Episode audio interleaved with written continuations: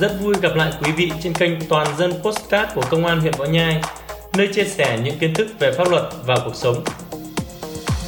Sau đây là bản tin tuyên truyền phòng chống tệ nạn ma túy. Theo thông báo của Bộ Công an, thời gian qua, trên thế giới và Việt Nam xuất hiện thêm dạng ma túy núp bóng. Nó được pha trộn, đóng gói dưới dạng thực phẩm, đồ uống, thuốc lá điện tử, thảo mộc và bóng cười. Thưa quý vị thính giả, hiện nay có một số nước trên thế giới cho phép sản xuất, đóng gói các loại thực phẩm, đồ uống chứa chất ma túy với hàm lượng nhất định ghi trên bao bì và có cảnh báo người sử dụng.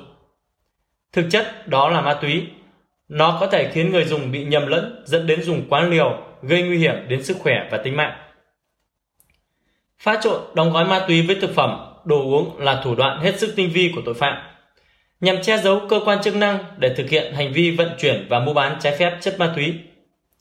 Về ý thức chủ quan, các đối tượng vận chuyển, tàng trữ, mua bán loại này biết đó là ma túy, nhưng khi bị bắt thường che giấu, khai báo không biết là ma túy nhằm chối tội.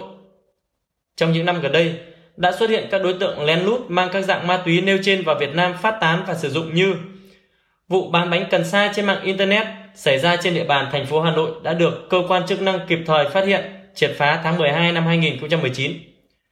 Vụ nhóm học sinh tại Hoành Bồ, Quảng Ninh sử dụng kẹo có chứa chất ma túy bị ngộ độc phải cấp cứu vào tháng 10 năm 2021.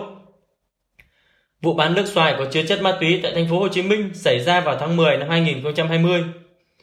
Vụ sử dụng sô cô la nhãn hiệu Chiêu có chứa chất ma túy ADB Butinaca tại Đông Anh, Hà Nội vào tháng 6 năm 2022.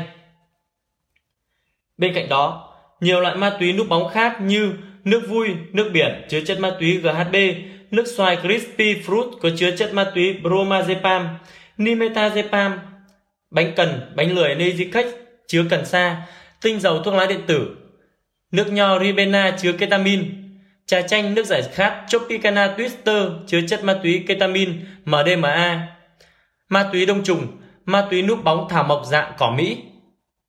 Thưa quý vị thính giả, vì tương lai của bản thân và gia đình, vì thế hệ mai sau, chúng ta cần giáo dục các thành viên trong gia đình, thân nhân về tác hại của ma túy và thực hiện các quy định của pháp luật về phòng chống ma túy.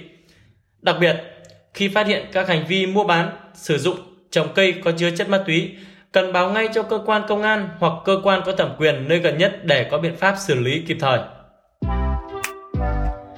Vì một xã hội tươi đẹp hơn, hãy nói không với ma túy, hãy bảo vệ thế hệ trẻ trước hiểm họa ma túy.